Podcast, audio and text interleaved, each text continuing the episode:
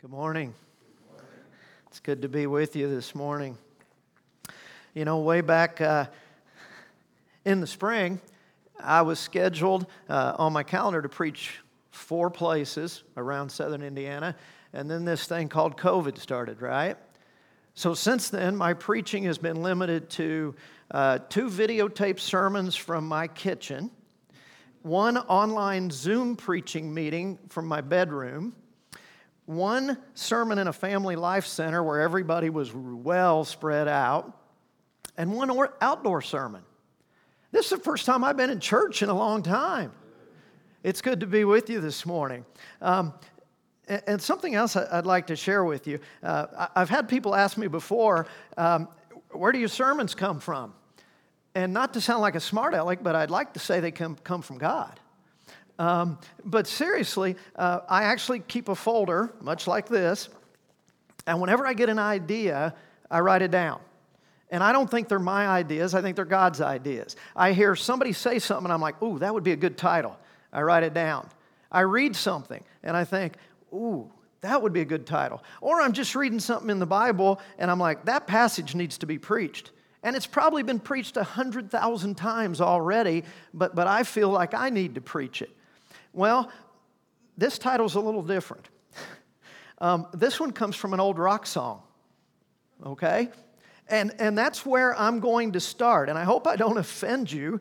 Um, but, uh, you know, I grew up in an era when there was no K Love, uh, there was no Air One, there was no bridge. You got church music on Sunday, and during the week, at least I listen to WNAP, the buzzard, right? So the soundtrack of my early life was rock and roll. So let me begin. It's hard for me to fathom it now, but way back in February of 1977, I told Tim I was going back a few years, the British American band Fleetwood Mac released an album called Rumours. It was destined to become an iconic recording. Since its release, it has sold over 40 million copies worldwide, making it the fifth best selling studio album of all time. And I remember that album well. I bought my first copy, a record, that dates me too, doesn't it? While in junior high and began listening to it. And it still resonates with me today. As I have aged, I found myself viewing that album not just as good music, but as art. I now see not just good lyrics, but poetry. As I consider the tracks, I see creative genius in the order, particularly songs two, three, four, and five in order Dreams, Never Going Back, Don't Stop, and Go Your Own Way. Even today, I still have dreams. And there are times and places to which I'm never going back. As I try to live each day with purpose, I know that I often prod myself forward with the words, don't stop. And as I have raised my children, I hope I have imparted to them that sometimes you have to go your own way rather than run with the world. Of course, as I hope you'll see later on, I think we can kind of reverse that title as well. Sometimes it's not so good to go your own way.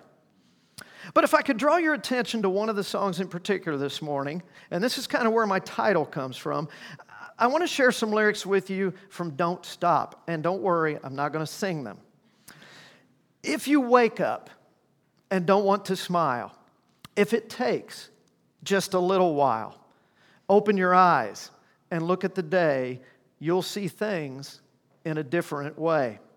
Why not think about times to come? And not about the things that you've done. If your life was bad to you, just think what tomorrow will do. Don't stop thinking about tomorrow. Don't stop, it'll soon be here. It'll be better than before. Don't stop thinking about tomorrow. As with most things in culture, there's some real truth in these lyrics, and also maybe a bit that is not necessarily true.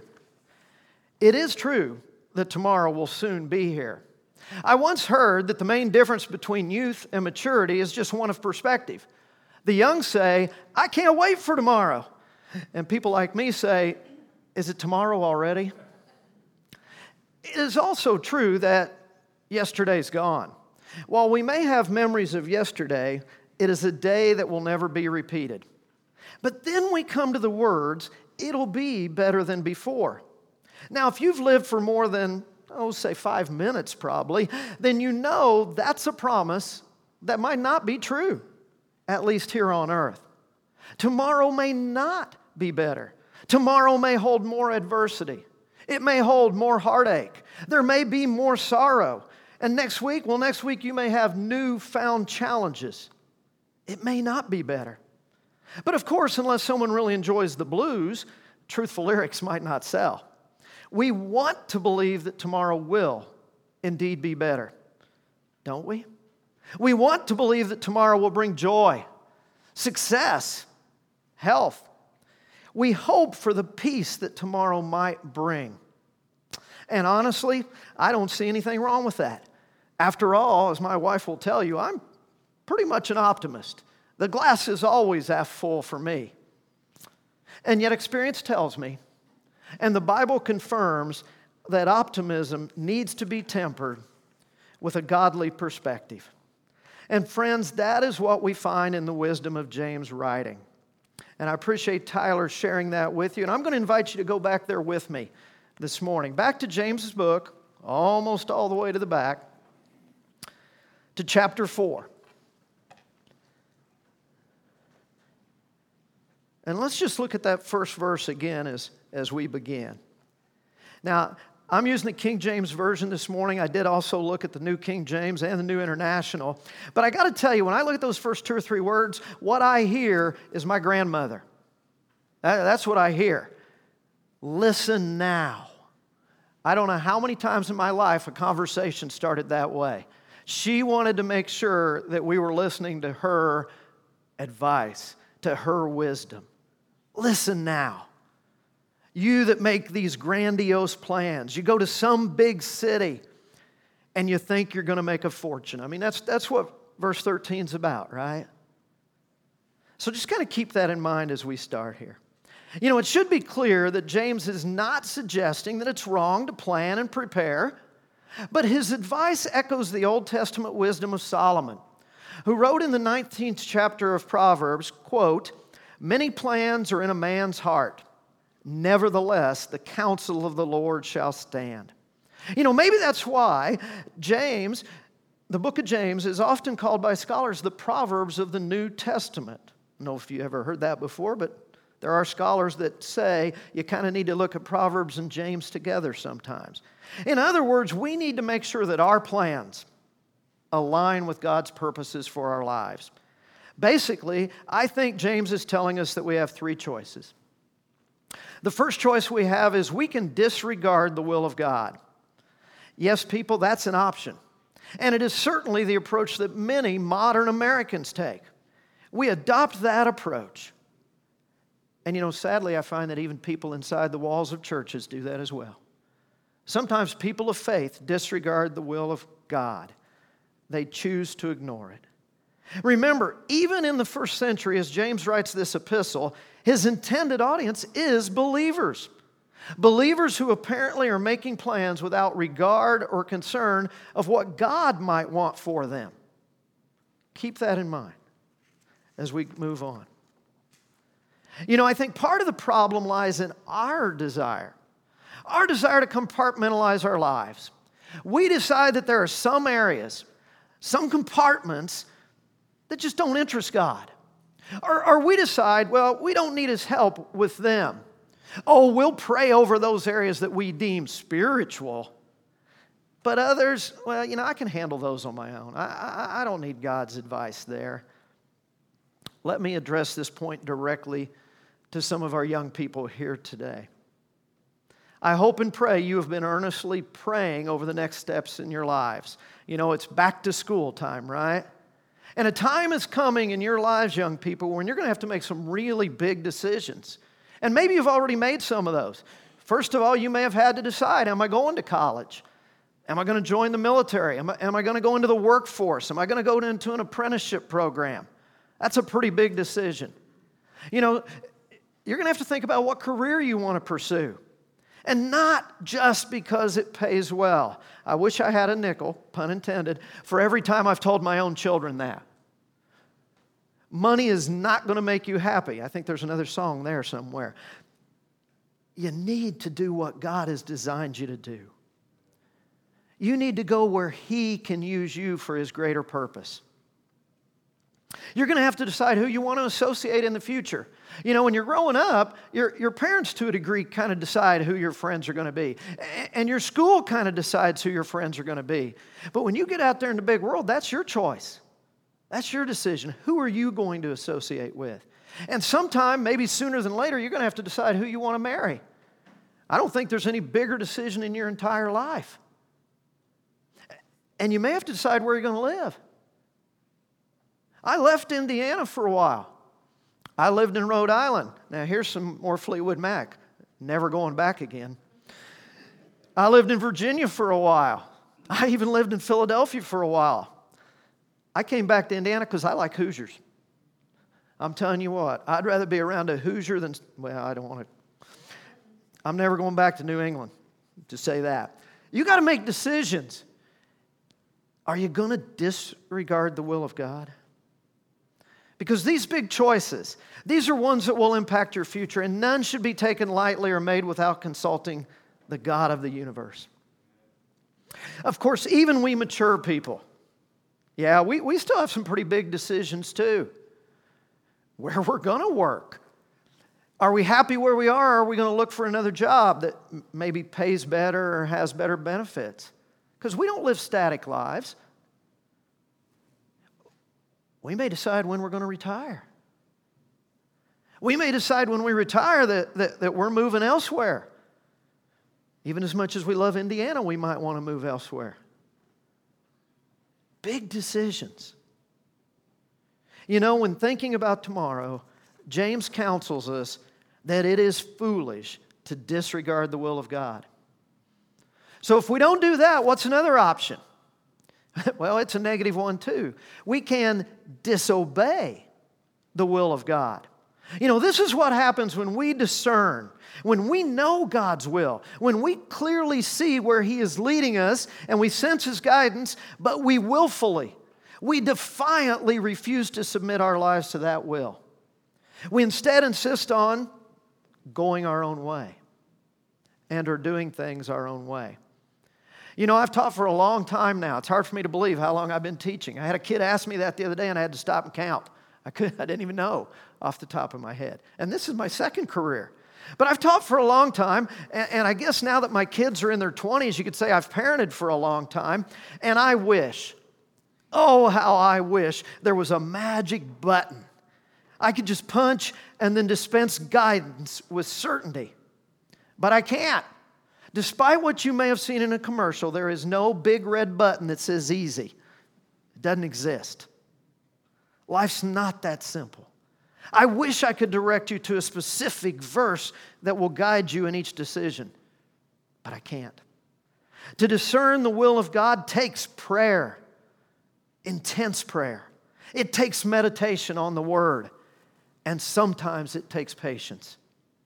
And then once you get a sense of His direction, you need to move in that direction.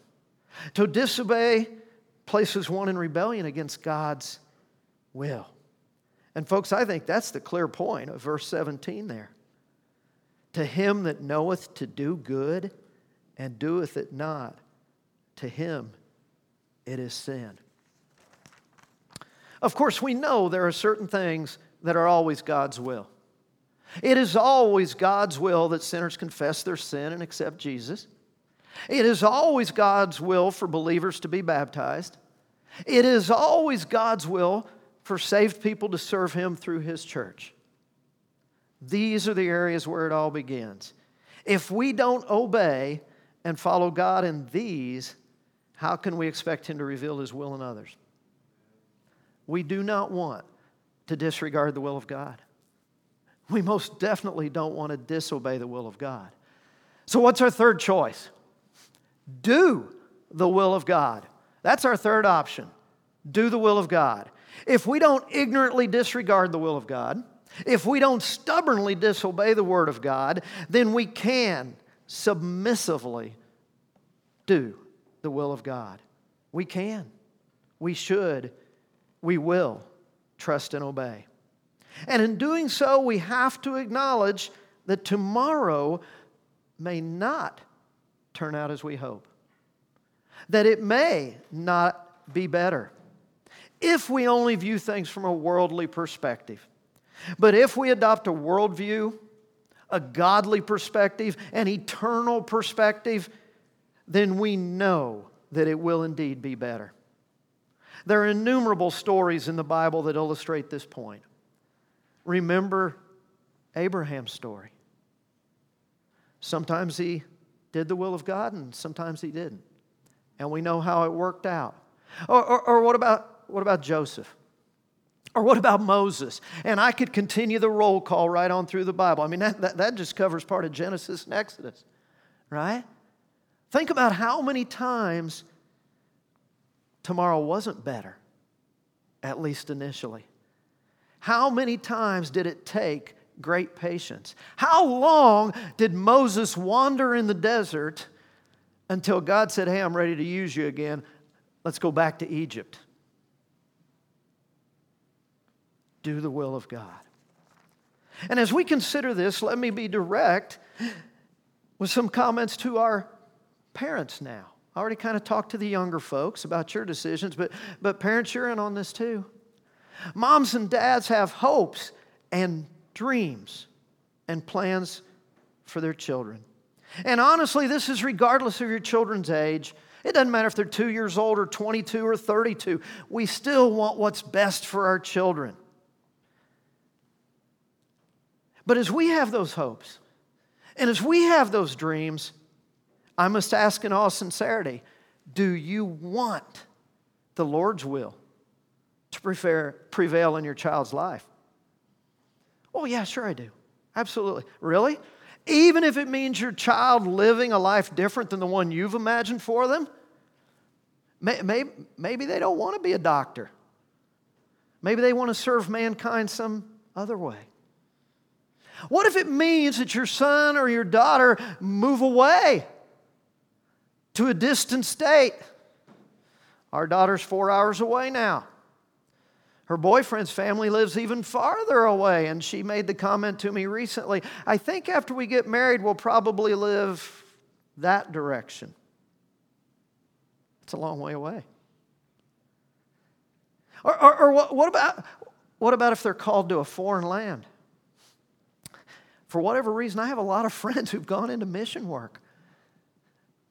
Somebody I taught with for a few years is now in the mission field in Japan. Somebody I was just talking to last week can't wait to get back to Central America, where they've spent 19 years on the mission field. Are you willing to accept God's will if He pulls your child somewhere else? I know you have high hopes for them. You may have strong ideas about where they should go and what they should do. And as a parent, you should share your experience and your wisdom. But in the end, you must allow them to follow God's leading as they feel it. You must trust God, as much as they do. You know, I'm reminded of a parable that we find back, back in Matthew 13. It's not one of the best known ones, I don't think.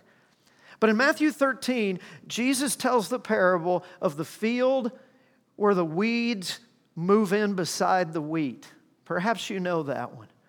And, and the servants go to the owner of the field, the master, and they say, Do you want us to pull the weeds? Surely you want us to pull the weeds out. And the master says, No, wait. Wait. Wait until it's harvest time. Well, of course, we know the Master is God. And this is about people here on earth. But if you just stop and think about it in the simplest sense, it's about God saying, Wait on me. Don't get ahead of me.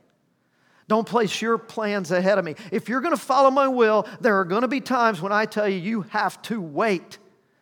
Am I the only one here that has a problem with that? I'd like to throw this thing away. Huh? I'd like to get back to living life.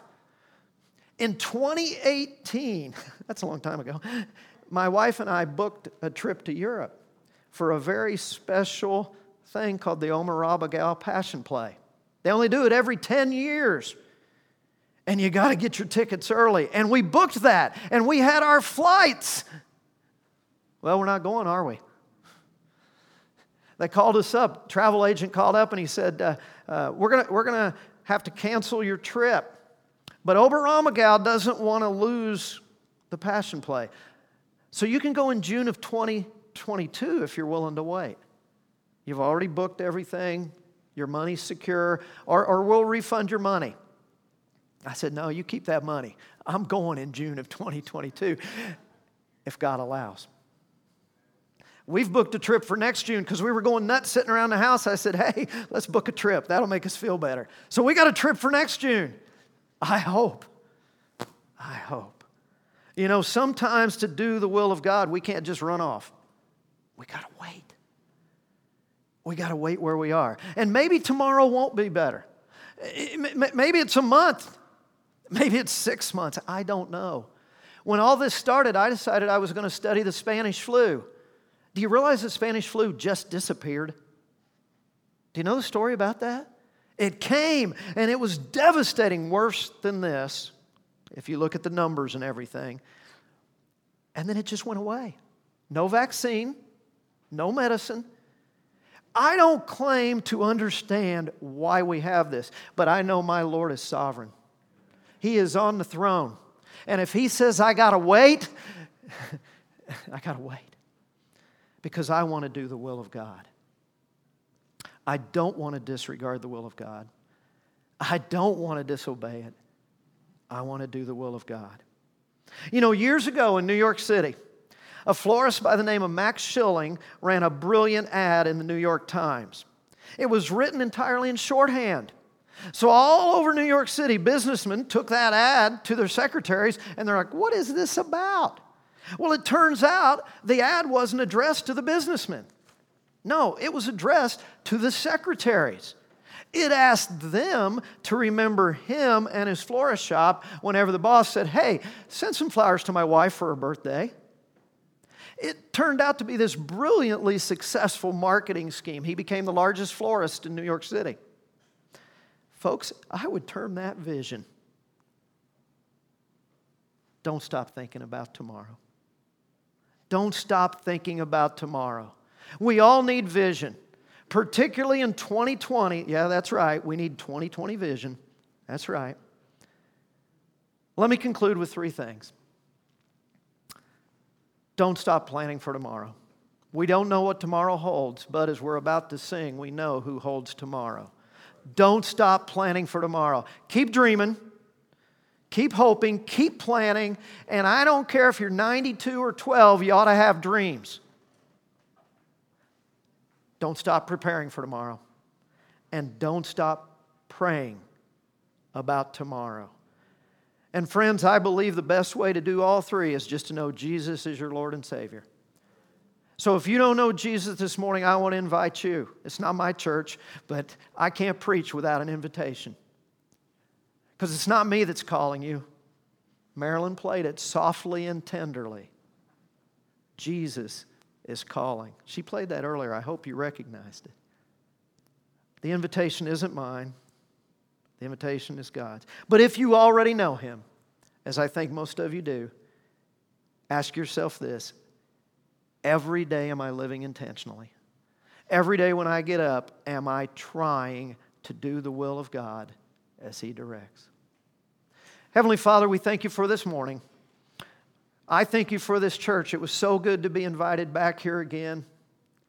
So many of these people are so, so very dear to Edie and I. And you know, Lord, I kind of feel like I've been part of this church lately. Even though I haven't been here, it seems like every time I get on the internet, I find somebody from this church preaching. I thank you for the way this church is nurtured some of my favorite young people recently. I think they're doing the will of God. And I thank you for that. And Lord, now we're going to sing some songs to you songs of praise, songs of trust, songs that you are so very worthy of.